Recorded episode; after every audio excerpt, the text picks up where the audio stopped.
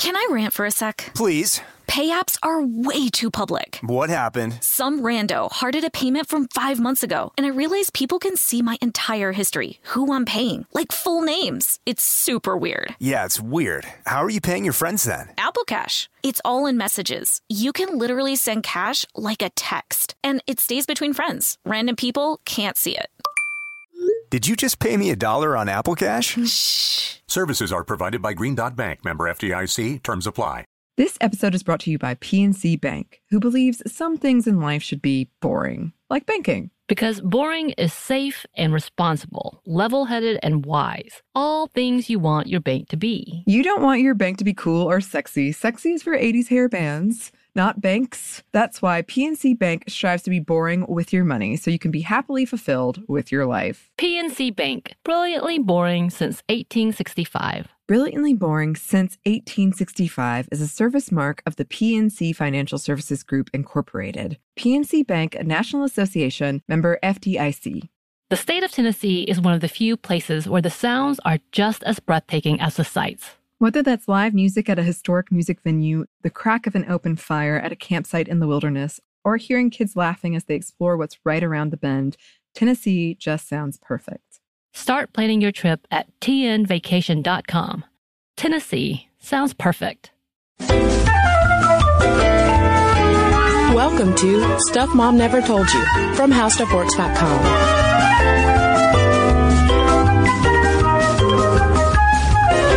Welcome to the podcast. I'm Kristen. And I'm Caroline. And with the holiday season in full swing, we wanted to talk about the night shift because I have a feeling that year-round, well, I don't have a feeling. I know statistically year-round that a lot of people work the night shift, but especially during the holidays, more of us might be picking up a graveyard shift, perhaps as a temporary seasonal worker, or if you're in more of a manufacturing or transportation kind of job, night shift work probably picks up during this time. And this is something that we don't talk about very much when it comes to workplace issues. A lot of what we talk about, especially in the podcast, are focused on 9-to-5 jobs.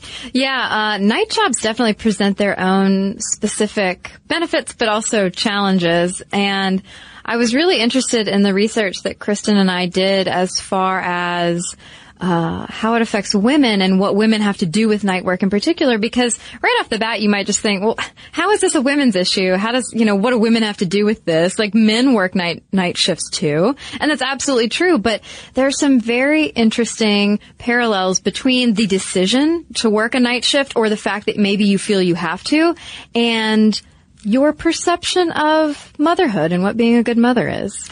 So first off, let's talk about how many people are working the night shift, what kind of jobs they have, and why they choose to work while a lot of us are sleeping.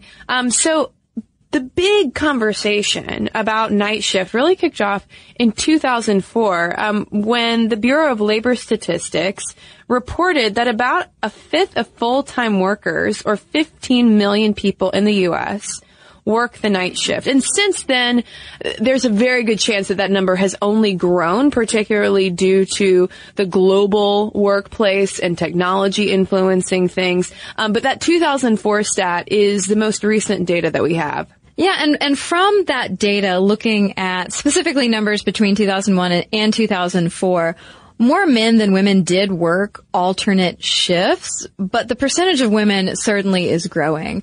And from that 2004 data, about 5% of working women, or just over 3 million, worked the night shift. And that's coming from the New York Times. And, of course, the number is growing thanks to our global 24-hour workplace and technology.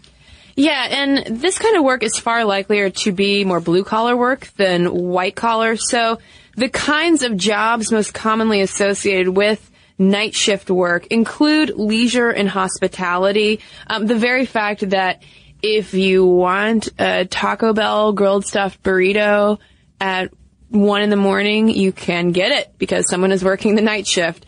Mining apparently has a lot of night shift work involved. Transportation, flight attendants listening probably know this well, or pilots listening.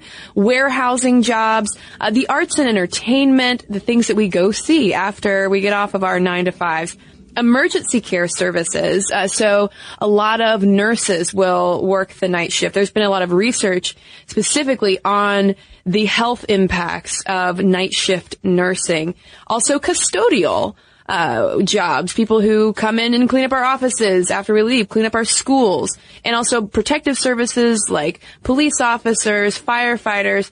And then there are the call centers. This is where the global workplace and tech really intersects with this. And in fact, there's an entire book about this out of a researcher at Stanford called Working the Night Shift, all focused on how this has created an entirely new industry for women in India with call center work. Yeah, but it's such a broad topic with so much depth, because it's not just like, oh, well, all of these women in India now have all of these jobs available to them. It also accompanies a really kind of disturbing conversation about sexual violence and patriarchal cultures in countries like India, where all of a sudden women are in the workplace and they're traveling to and from work at night and all of the danger that they face there. Well, and we'll talk about this more in terms of gender dynamics abroad and at home. I think it also intersects a lot, this idea of women working through the night, taking a graveyard shift, and how that intersects with our domestic duties, particularly for moms. But before we go any farther, Caroline, you were a former, at least evening shift worker. Yeah, I am. Right out of college, I worked at a newspaper for 4 years, and my typical shift was 4 to midnight. Sometimes I'd work 5 to 1. And having come just out of college, it was actually kind of perfect. Because it meant that I did not have to get up at 6:30 in the morning to shower and put on fancy clothes. I did still have to wear business clothes, which doesn't make any sense. And Caroline is a very fancy dresser in the office, by the way. That's right. It's usually, you know, a ball gown. Yes, a ball gown. Lots of sequins. I'm wearing a feather boa right now. But yeah, no, it was great when I first started. It wasn't very hard to transition into. But as you would expect, a lot of challenges eventually crop up when you, want to date someone, because what accompanied my crazy hours was also the fact that my weekend was in the middle of the week, which just made relationships impossible. I ended up dating a lot of bartenders. I won't get into that history right now. But you do have issues with feeling sort of out of mainstream society, because you totally realize, like, oh wow, okay, society is built for people who work 8 to 5, and I can go grocery shopping at 1 o'clock in the morning, and that's great because no one's at Kroger, or I can go to the mall at noon and no one's there. But you miss out on a lot. Like, I never ever got to celebrate Christmas on the day of with my family because of crazy night shift work. So they wouldn't even let you off for Christmas? I got Thanksgiving off. It was an either or situation. Oh. So, but that's some Scrooge business running that paper. I know. To be fair, Thanksgiving is way more fun in my family than Christmas is, owing to all of the wine that pours liberally. But as an evening shift worker, I still didn't face quite the difficulties that night shift workers do, people who work 11 to 7 or 12 to 8, because when I went home, it was dark. I would still wake up at like 10:30 in the morning. I'd have time to go to the gym and make lunch and take a shower, go into work at 4 o'clock, get off work. It's dark. You go to bed 2 hours after you get home. It all makes perfect sense. And I also was working a white-collar journalism office job. So I also had, really great benefits and stuff like that, as much as they can be great for a newspaper. But my evening shift work was not quite in the same league as a lot of the night shift work that we'll be talking about. And significantly for our conversation, you didn't have kids at the time. That's a huge factor with night shift work. And in fact, this is coming from a book written by Harriet Presser, who's a professor of sociology at the University of Maryland, called Living in a 24/7 Economy. 68% of dual earner incomes who have kids under 5 and earn less than $50,000 have at least one partner working a non-standard schedule. And that gets to a lot of the common reasons for why people work the night shift, because not only is it sometimes the nature of the job, such as, if you are a flight attendant, then you have flights that leave and you have to be on them. Sometimes it might be more a product of not finding another job with a more standard schedule. But there's also a shift work premium involved. A lot of times night shift workers will make more hourly because it messes up your life. Yeah, because you're working when everybody else is slumbering. And then, of course, another aspect that's tied up with money a lot of the times, and also just family, is the whole issue of childcare. A lot of times if you work at night but your partner works during the day, then you can kind of tag team and trade off, and you don't necessarily have to pay all of that money that goes into daycare. And some people just prefer it. They really enjoy working when the workplace might be a little quieter. They can go to the grocery store and no one is there. Some people are just naturally night owls. Mm-hmm.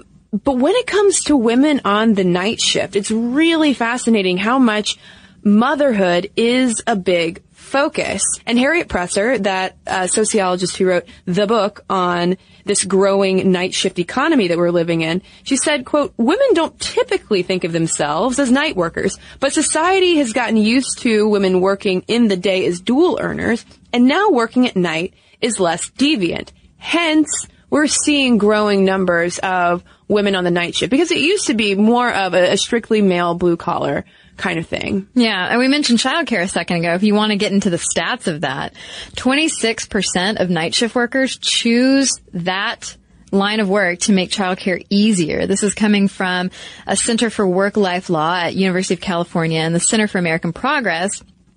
And they found that flexibility schedule-wise saves a lot of money on childcare, saves a lot of time commuting, and you probably don't have to spend all that money on, like, super corporate clothes. Or feather boas, like Caroline. All of my ball gowns and feather boas. Now, when it comes to single moms, this was a statistic out of a really in-depth piece on women in night shift work at Psychology Today.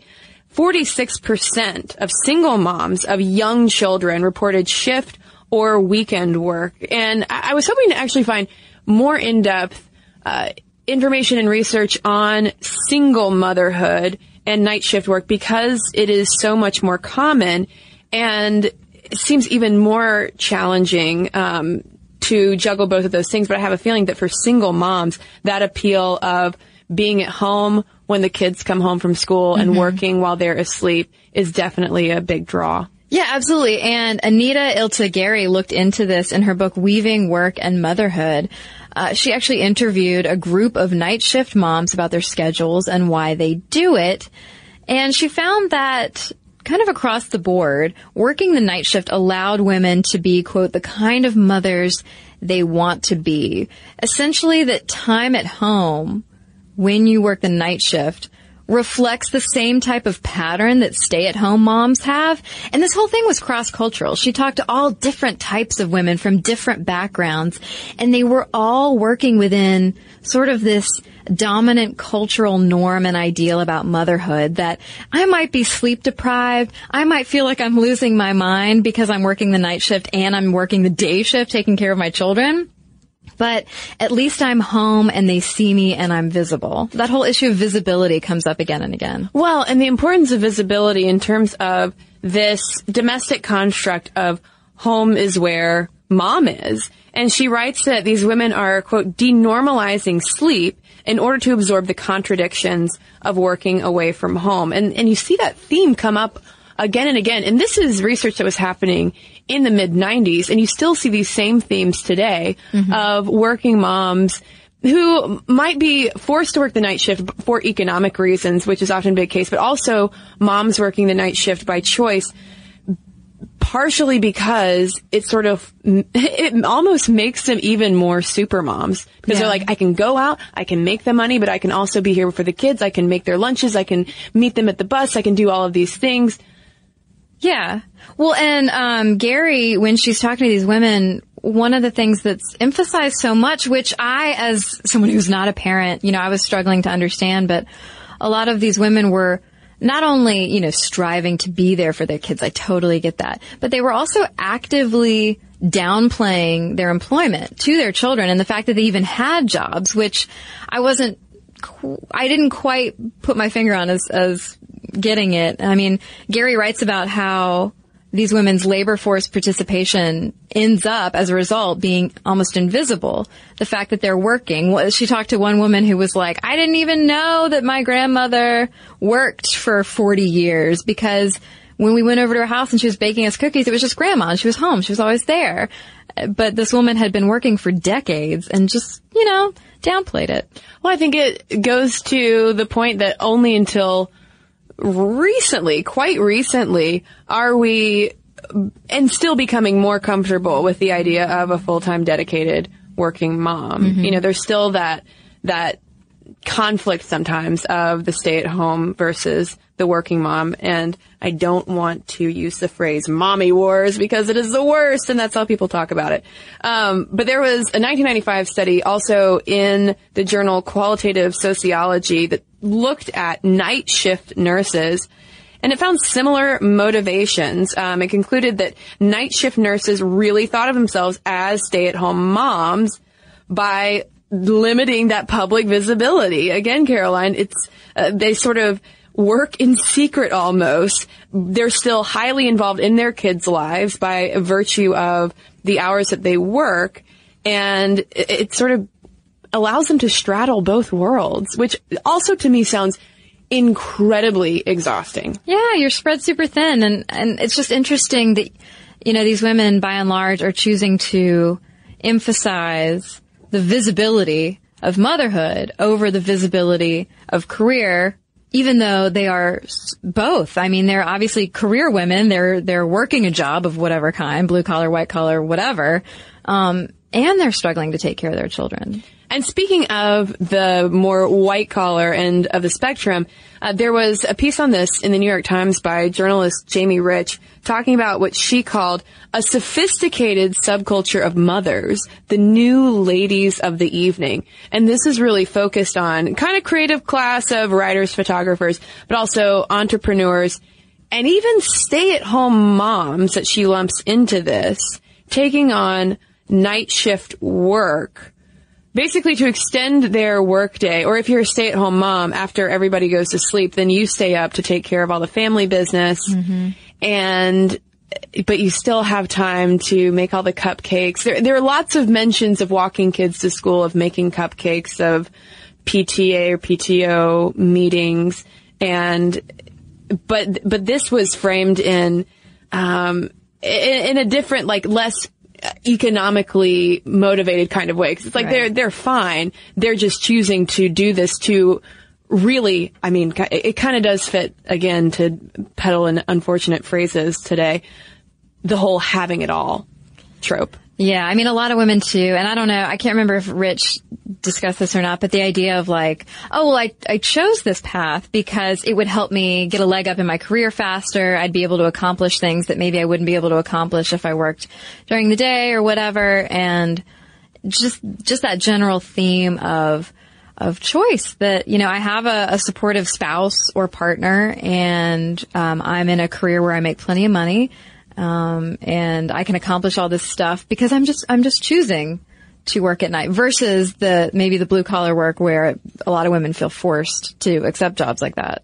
Yeah. And it's interesting to see how this is going to play out. But that kind of flex time is still distinct from actual shift work where you are going, to your job to complete a specific shift. And in the second half of the podcast, we've got to talk about a lot of red flags that have recently been raised about some of the potential health risks and even maybe relationship downsides that come along with working the night shift. Can I rant for a sec? Please. Pay apps are way too public. What happened? Some rando hearted a payment from 5 months ago, and I realized people can see my entire history, who I'm paying, full names. It's super weird. Yeah, it's weird. How are you paying your friends then? Apple Cash. It's all in messages. You can literally send cash like a text, and it stays between friends. Random people can't see it. Did you just pay me $1 on Apple Cash? Shh. Services are provided by Green Dot Bank. Member FDIC. Terms apply. Snag a Job is where America goes to hire, with the deepest talent pool in hourly hiring. With access to over 6 million active hourly workers, Snag a Job is the all-in-one solution for hiring high-quality employees who can cover all your needs. on demand, temp to hire, part-time or full-time. You name the position. Warehouse worker, retail associate, grocery store clerk, fitness trainer, baker, stylist, bellhop, podcast producer. Yeah, Snag a Job's got a worker for that. With our easy-to-use platform, you're able to seamlessly post and fill available positions quickly with a dedicated customer support team to provide all the help you need along the way. Kind of nice knowing you have a talent pool like that in your own backyard, right? Snag a Job is the partner you need to keep your business running smoothly. So visit snagajob.com or text snag to 242424 to talk to an expert. Snagajob.com, where America goes to hire. This episode is brought to you by PNC Bank, who believes some things in life should be boring, like banking. Because boring is safe and responsible, level-headed and wise. All things you want your bank to be. You don't want your bank to be cool or sexy. Sexy is for 80s hair bands. Not banks. That's why PNC Bank strives to be boring with your money so you can be happily fulfilled with your life. PNC Bank, brilliantly boring since 1865. Brilliantly Boring Since 1865 is a service mark of the PNC Financial Services Group, Incorporated. PNC Bank, a National Association, member FDIC. But let's talk about some of the effects that these jobs actually have on people's lives. For instance, the fact that, and this isn't hard to imagine, a lot of relationships can end up suffering when schedules get wonky. Yeah, sort of the irony of how motherhood is often a motivation for women working the night shift. Many of them report that while they feel like they're mothering to the very best of their abilities, they never see their husbands or their partners. So there was, for instance, a dated study from 1990 that found that night shift couples have higher rates of divorce. And it's all because of minimizing couple time spent together in favor of taking the night shift that favors the kids. Mm-hmm. Yeah, and you also lose friendships when you're on an opposite schedule. I mean, I worked an evening shift, didn't work a night shift, but I mean, my friend group was my coworkers and a woman who was my hairstylist and became my best friend because she also had a weird schedule and kept weird hours, and we adored each other, and so that worked out. But yeah, you had fabulous hair. Oh, dude. But yeah, I mean, it's easy to see the fact that, like, when you're working such a weird schedule, you're very limited in who you can hang out with, especially if you're single. That's why I ended up dating, like, the worst people, because my whole dating and friendship pool was pretty limited. Caroline, idea for a new dating app for night owls. For night owls, yeah. I feel like that would not be. You call it after midnight. It won't get shady at all. Oh. Ooh, or maybe I wear my sunglasses at night. Nope, that's too long. Okay. Sleep deprivation, though, understandably can kind of tinker with your mood, because a lot of these women, one thing we didn't mention is how for a lot of these working moms, they didn't come home from their night shift and then sleep for 8 hours. They would come home, take a quick nap, wake up in time to see the kids off, sleep for maybe like 4 hours, then be back up again to see them when they came home. I mean, they were sleeping in these short bursts, and so they accumulated this sleep debt, which, as we all know, as anyone who's ever been exhausted beyond belief knows, it can make you a little cranky. Yeah, absolutely. And so you're yelling at your kids, you're yelling at your spouse. I mean, that doesn't exactly strengthen bonds, and indeed, it might not be so great for parenting. There was a 2013 study of mothers working the night shift that found that the children of these ladies had elevated levels of aggressive and anxious or depressed behavior. So it's not like they're bad parents necessarily. Obviously, they're doing their best. They are probably working. Most likely, they're working this shift to benefit their family. But man, I mean, when I get sleep deprived, I'm not exactly a pleasant person. No. And then this visibility factor comes up again in a different way that we talked about earlier in terms of visibility in the labor force and visibility in motherhood. Speaking to Psychology Today, Carol Lieberman, who's a psychiatrist at UCLA's Neuropsychiatric Institute, who has treated shift workers, said night shift workers begin to feel like second-class citizens. They begin to feel invisible for all of those different reasons of just keeping the opposite schedule as everybody else. Yeah, you absolutely feel like you're on the outside looking in, like, oh, how nice that everything is geared towards you people. It's like being left-handed, Caroline. Finally, someone can understand my plight. Exactly. But at a more basic level, too, though, night shift work can lead to more dangerous commutes. A study out of OSHA found that car crashes account for 22% of work-related deaths, and 7% of those are linked to drowsiness or falling asleep at the wheel. And fatigue can also exacerbate driver inattention, speeding, and running off the road. So you really got to be careful that you keep your sleep pattern on schedule if possible, if you are working the night shift, to make sure that you get to and from your place of work safely for yourself and other people on the road. Exactly. And part of that is your whole circadian rhythm. And I mean, I generally had an understanding of this before we did this research, but I didn't realize just the severe effects that messing with your circadian rhythm could have. It has a lot of sleep impacts. So, of course, your circadian rhythm is basically like, oh, you get up when it's light outside and you get sleepy when it's dark outside. Thanks, melatonin. Well, so messing with your circadian rhythm can lead to, of course, sleep loss, which is even worse for single moms, and this feeling of constant exhaustion. But more than that, it can increase your risk for real, actual health disorders, things like diabetes, obesity, heart disease, breast cancer, ulcers, depression, and, of course, sleep issues. There is a new study published in the Proceedings of the National Academy of Sciences, which found night shift workers use up less energy, carbohydrates, and proteins, and burn fewer calories while sleeping, which puts them at an elevated obesity risk. And this is just one of many study findings coming out on the relationships between night shift work. And there's even now something called shift work disorder, which represents a constellation of a lot of these symptoms, a lot of which are linked to sleep loss and less exposure to sunlight, and also how working night shifts under artificial light tends to tinker with our melanin production. And melanin is really important because in women, it regulates the pituitary and ovarian hormones, including estrogen. Elevated estrogen levels are linked to higher rates of cancer in women. You're blowing my mind. Like, I had no idea that these things were connected. We need sun, Caroline. We do need sun. And I recently, after reading this, so I recently was guilted by my neighbors into bringing my plants inside because it's like freaking freezing in Atlanta these days, unseasonably. And I was like, well, what am I going to do? I just have like regular lights. It's not like I have magical vitamin D plant lights in my house. And I was like, oh wait, but they don't have hydroponic set up in your apartment, Caroline. Right, for my spider plant. So I went to Home Depot, and sure enough, they do have plant lights that you can screw into a regular bulb. So I got those, plugged them into 2 different lamps in my kitchen. Plants are happy. But after researching for this episode, I was like, maybe I should spend more time in my kitchen with the full spectrum plant light. Do you like, is it calming light? I mean, who am I kidding? It's totally psychosomatic. Is it all the same? Is it kind of like a dog whistle? Like it's pretty much invisible. Yeah, I mean, it's great light. I mean, the light's fine. And when I put them in, I felt happier. But that could also just be that I felt like I'd finally accomplished something on my to-do list.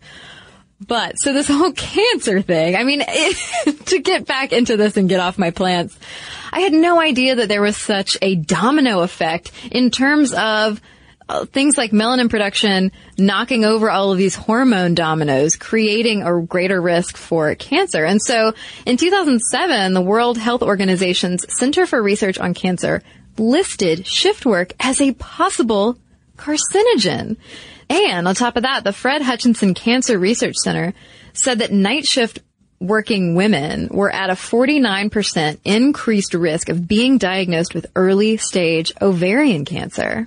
And there has been a lot of media coverage on links between shift work and elevated risk for breast cancer, possibly due to low vitamin D levels from less sunlight exposure. For instance, there have been a lot of studies on this, but there was one from 2012 from Denmark, which found a 40% higher risk. And Time magazine reported that the effect was cumulative. Women who worked at least 3 night shifts a week for 6 years had twice the risk of breast cancer as those who worked 2 night shifts a week.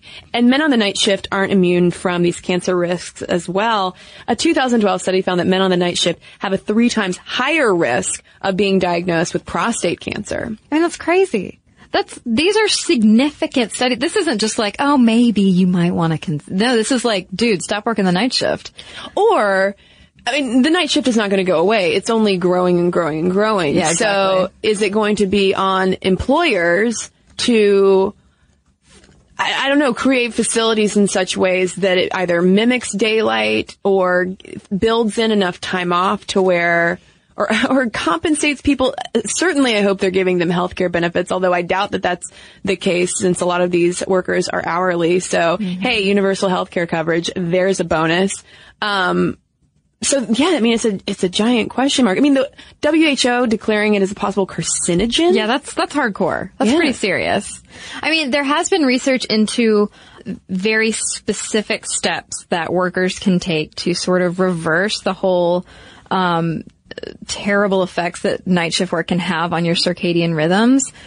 And this is coming from the American Psychological Association, but those things include on the worker's day off, going to sleep as late as possible. And on a work day, the worker would be exposed to intermittent bright light.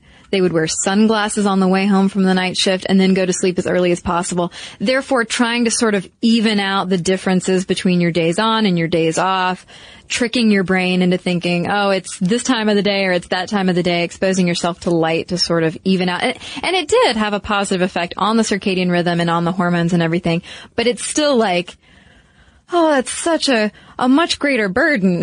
Well, and how realistic is that for most working moms in particular on the night shift, especially single moms who are trying to balance all of this stuff together? I mean, and there are also additional just basic tips in terms of limiting caffeine, sticking to a routine. If you take naps, no more than 15 minutes. Otherwise, it actually makes you more tired. And catching up on sleep on your days off. But again, I mean, if you have kids in the picture. Yeah. And especially if you don't have a partner or spouse in the home as well to pitch in, then, I mean, I can't imagine juggling all of this. And reading about these moms on the night shift only hammered home to me how incredibly devoted these women were to being the best moms that they could possibly be, because I can't fathom that kind of schedule on top of responsibility for little ones, or even bigger ones. Anyone that is not me, right? Even my dog. Yeah, my sister-in-law. I don't know what her schedule is now, but she's an ER nurse, and forever she worked the 7 p.m. to 7 a.m. shift. But I think she worked like only 3 or 4 days a week because there were such long shifts. Yeah, there was an overnight pharmacist that we read about who worked 7 days on, 7 to 7, I think, and then 7 days off. So I could see something like that where you have a long enough time off. I think this happens a lot too with like EMT workers. You have enough time off to where you can actually catch up on your sleep. But I just wonder, I mean, and I don't know, I just wonder if that's better or worse. My mother is a flight attendant who flies to Germany every month, and you know, that's enough to get your whole sleeping schedule out of whack. And when she comes home, it's, Mom, I love you. She's not right for like a day or two because she still she's getting reacclimated to Eastern Standard Time after being in Germany. And then a week later, she'll go out again and repeat the process. And, you know, while she hasn't had any of the significant, like specifically cancer effects that we've talked about here, I mean, it's not good for you to be messing with your sleep cycle so much. Right. So then the question is, well, what do you do? Because some people have to have these jobs.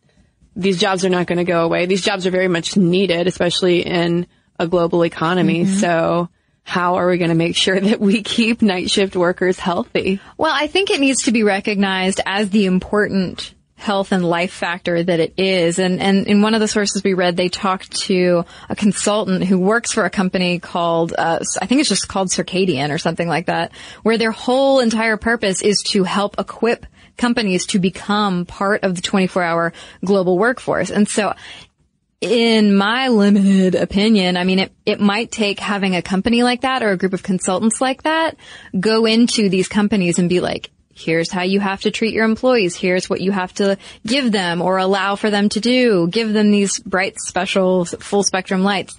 But, I mean, in reality, that's great if you're in a call center, if you are at a corporate job, if you're working the night shift at a newspaper, for instance.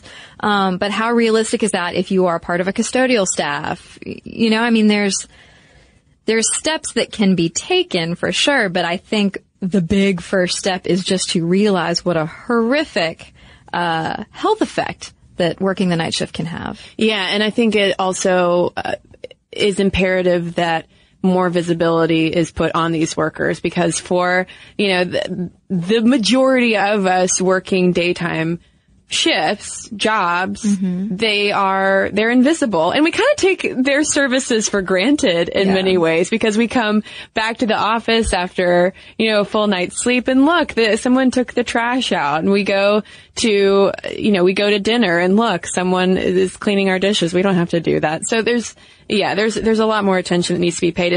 And if anything, these health findings are so arresting that it's gotten a lot of media attention, so hopefully it will continue to get media attention. Well, I mean, I feel like it even ties into things we've talked about on the podcast before. And if you want to go broader, in terms of better flex hours and childcare options for families, because if you, no matter what your job is, blue collar, white collar, whatever, if you had super secure, affordable childcare, then maybe you wouldn't have to work the graveyard shift. Right. Or if you do, there was one overnight daycare center that we read about in all of the articles that we read researching for this podcast. Just one. And that wasn't, and people were very uncomfortable even with the, you know, a lot of parents treated it as a last resort. They don't want to, you know, have other people watching their kids while they sleep. And then when you get off work, let's say at 2 a.m, you still have to go wake your kid up at 2 a.m. and drag her home, you know, so you're waking your kid up. So Snag a Job is where America goes to hire, with the deepest talent pool in hourly hiring. With access to over 6 million active hourly workers, Snag a Job is the all-in-one solution for hiring high-quality employees who can cover all your needs. On demand, temp to hire, part-time or full-time. You name the position. Warehouse worker, retail associate, grocery store clerk, fitness trainer, baker, stylist, bellhop, podcast producer. Yeah, Snag a Job's got a worker for that. With our easy-to-use platform, you're able to seamlessly post and fill available positions quickly, with a dedicated customer support team to provide all the help you need along the way. Kind of nice knowing you have a talent pool like that in your own backyard, right? Snag a Job is the partner you need to keep your business running smoothly. So visit snagajob.com or text SNAG to 242424 to talk to an expert. Snagajob.com, where America goes to hire.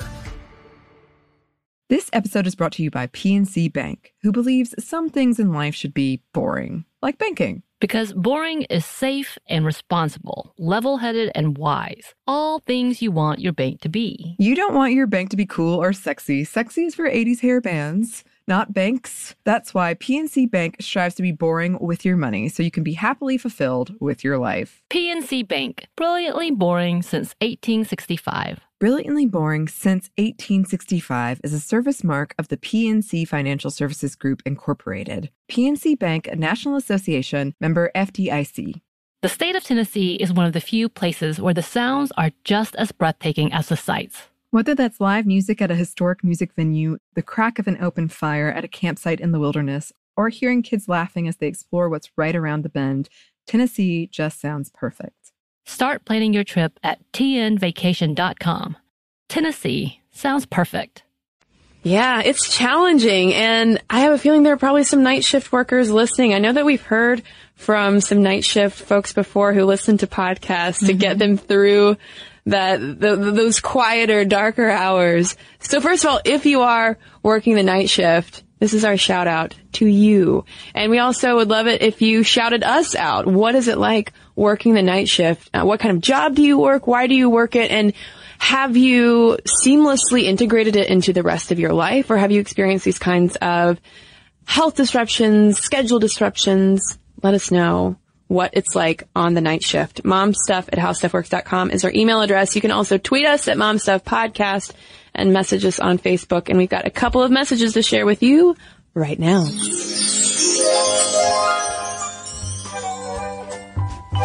So I've got a letter here from Laura on our episode about whether catcalling is harassment. And we have been getting so many letters on this one. So Laura writes, I just finished listening to your episode on catcalling on my drive to work this morning. I'm a Midwestern transplant to a southern city and work as an engineer, what up Stemfields, in a manufacturing facility in a small southerner town. As an educated female Yankee, I often feel out of place. While listening to the episode, I was thinking back on instances when I may have been catcalled. I couldn't think of a single instance where I'd been particularly rattled, but definitely felt like strangers have told me to put a smile on my face. But then, while walking back to my office from the manufacturing floor just a few minutes ago, a male shop employee that I don't know told me to, quote, smile. There's no need to look so gloomy. Unfortunately, my instant reaction when people talk to me is to usually smile, so I grinned immediately, and he looked pleased. After I'd processed what he had said, I scowled and stalked off. I usually do my morning rounds with a male engineer, but he wasn't able to join me this morning, so I was by myself for a change. We've walked past the same person nearly every morning, and he's never made any inappropriate remarks when I was with someone else. Do you have any suggestions for how I should have better handled the situation? A major part of my job is to improve communication and trust between the engineering department and the manufacturing floor, so I've always tried to be very neutral in my exchanges with everyone at work. This was not an instance that I felt unsafe, just annoyed. I don't think it would be worth the confrontation to go back to the employee and tell him he was out of line, but I definitely want to be prepared the next time. So that's a great question, especially when it comes to the whole smile thing, because it seems so benign. And yet as someone, I mean, I can relate. I've been told to smile, and it was the last thing I wanted to do at that moment. It was infuriating. But if you're in a management position, and especially if you have a communications kind of role, what do you do? He said, smile, there's no need to look so gloomy. Maybe she could have just said, I'm not gloomy, I'm just doing my job, and then smiled. Yeah, or I'll smile, or keep doing your job and I'll smile, or something. Keep doing a great job and I'll smile. Yeah, I'll smile when you keep doing your job. Yeah, I think it is, especially in a situation like this in the workplace, and especially being in a management position, it might be one of those sort of, what is it? Catch a fly with honey. That's not how the cliche goes, but you know what I mean? Like, I think you're right. I mean, if you turned around and tried to confront him about it, probably not a good idea. But yeah, keeping the focus on the work instead of maybe calling someone out for their inappropriate, I mean, obviously there are different types of inappropriate behavior, but in this instance, I think keeping the focus on just the work and saying something to the effect of, I'll smile when you get the job done. Yeah, and maybe, you could have even said too, in response to smile, there's no need to look so gloomy, you could have said, well, there's no need for you to worry about my facial expressions. I think that's a great one. Yeah. So hope that helps, Laura. And keep doing what you're doing, lady. Okay, I have a letter here from Cliff, who just recently started listening to our podcast, Kristen. Hey, Cliff. And Cliff says, as I do the mundane computer processing that my job requires, I find that listening to your podcast makes my day go faster, and once in a while I actually learn something. One other thing. I am male. This wouldn't normally mean much, but to understand what follows, it probably helps to know this. Recently, I was listening to your podcast, Is Catcalling Harassment at Work? I was interrupted by my team leader with an unrelated question, and after I answered her question, the conversation continued. I mentioned what I was listening to, and that I found it really interesting. Seems I'm always promoting the podcast nowadays. Her reply stunned me when she said, oh, people complaining about that again? I asked her what she meant, and she said, those guys are only complimenting the girls, and these women should lighten up. I proceeded to offer some of the examples your podcast presented, such as the 2005 event you cited where a man was masturbating on the street in front of the woman he was harassing. She said that was of course wrong and he deserved whatever punishment he ultimately received, but that was certainly a rare case. Most men who do the catcalling are only trying to give the girls a compliment, she said. I let the subject drop at this point. I bring this up because it is evidence to me that this isn't just men who need to be made aware of how this harassment demeans the victim. There are a lot of women who just seem to not get it either. Enough said. Keep up the good work, because I'll be listening.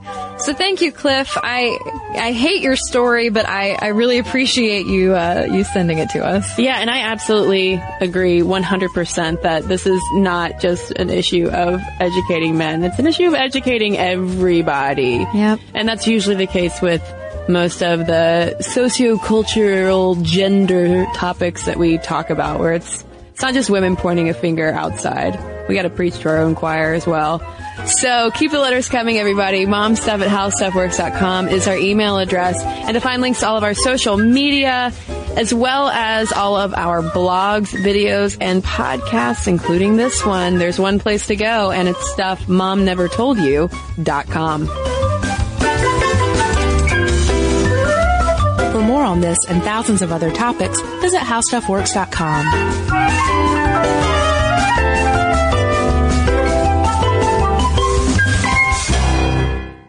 This episode is brought to you by PNC Bank, who believes some things in life should be boring, like banking. Because boring is safe and responsible, level-headed and wise. All things you want your bank to be. You don't want your bank to be cool or sexy. Sexy is for 80s hair bands, not banks. That's why PNC Bank strives to be boring with your money so you can be happily fulfilled with your life. PNC Bank, brilliantly boring since 1865. Brilliantly Boring Since 1865 is a service mark of the PNC Financial Services Group, Incorporated. PNC Bank, a National Association, member FDIC.